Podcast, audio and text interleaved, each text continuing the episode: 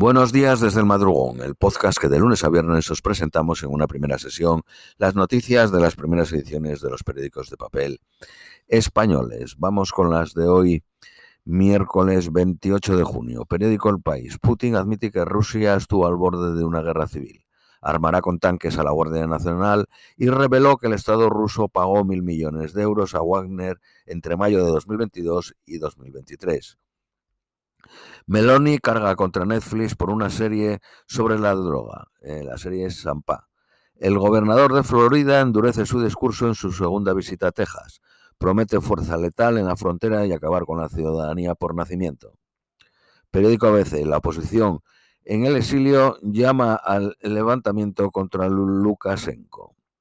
Donald Trump admite tener papeles altamente clasificados descubren en Calabria un sistema eh, eh, el mafioso para comprar eh, votos. La presidenta del Banco Central Europeo calcula que los salarios europeos subirán un 14% hasta el 2025. El premio Nobel de Economía Krugman cree que las economías se van a recuperar del COVID sin un coste severo.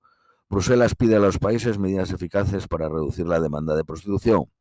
Periódico La Razón. Israel da luz verde a 5.700 nuevas casas en Cisjordania. La Unión Europea cuestiona la fusión entre Orange y Más Móvil porque podría afectar a la competencia. Periódico La Vanguardia. Putin confirma que los Warner derribaron aviones y helicópteros rusos y mataron a los pilotos. El ejército alemán pone a prueba en, en Lituania el modelo de despliegue rápido de fuerzas aliadas. Estados Unidos pagará 619 millones de dólares en cuotas atrasadas al volver a la UNESCO. Periódico Cinco Días. Los hoteles, la cadena de hoteles Meliá, Barceló e Iberostar ofrecen alojamiento gratis para asegurar 5.000 trabajadores. Reino Unido y la Unión Europea pactan cooperar en servicios financieros.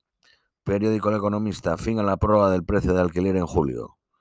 Periódico El País. El Senado da una semana a Feijó para que declare cuánto cobra del PP.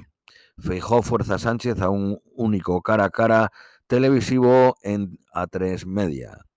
La Junta Electoral obliga a Vox a retirar la, la, lucha contra el colectivo LGTBI. Los 15 días de permiso por matrimonio se extienden a las parejas de hecho. Periódico ABC. Partido Popular y Vox ultiman un encuentro para desbloquear, desbloquear Extremadura.